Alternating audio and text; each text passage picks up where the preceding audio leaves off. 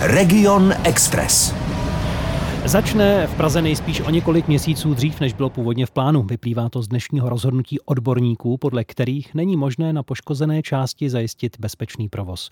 Kvůli technickému stavu konstrukce na Rohanském ostrově, tedy na té části blíž k Palmovce, po mostě od poloviny ledna nejezdí ani tramvaje.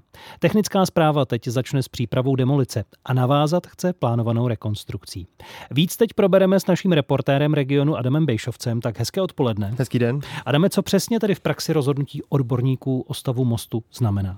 V zásadě je to hlavně potvrzení toho, co odborníci očekávali. Týká se to tedy té části takzvaného inundačního mostu na Rohanském ostrově, která je teď uzavřená. Rozhodnutí odborné rady umožní začít s přestavbou, eh, pardon, s přípravou jeho demolice a výstavbou nového mostu.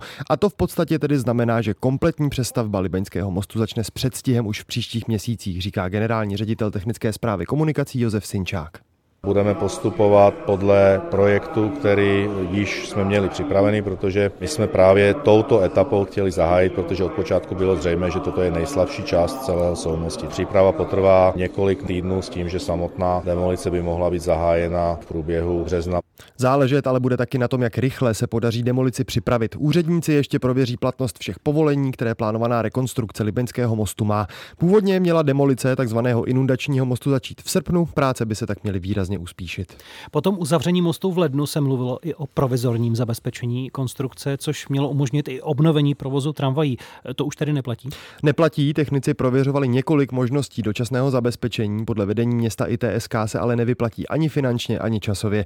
Jejich vybudování by zabralo několik měsíců a tou dobou už stejně měly práce začít. Tramvaje po mostě jako takovém jezdit nebudou, v plánu je alespoň částečné posílení provozu v okolí, doplňuje Josef Sinčák. To, co připravujeme, je eh, nová tramvajová spojka, která by měla umožnit, aby tramvaj pojížděla až za patu Libeňského mostu směrem Palmovce a vzniklo funkční pěší propojení mezi Libeňským mostem a Palmovkou. Teď cestující vozí náhradní autobusy, ty ale podle Sinčáka musí jezdit delší trasou a to je problém především v dopravní špičce. Prodloužení trasy tramvají by mělo začít fungovat zhruba do poloviny února. Hlavní část rekonstrukce má podle původního harmonogramu trvat zhruba dva roky. Většinu mostů nahradí replika, původní zůstanou jen základy pilířů.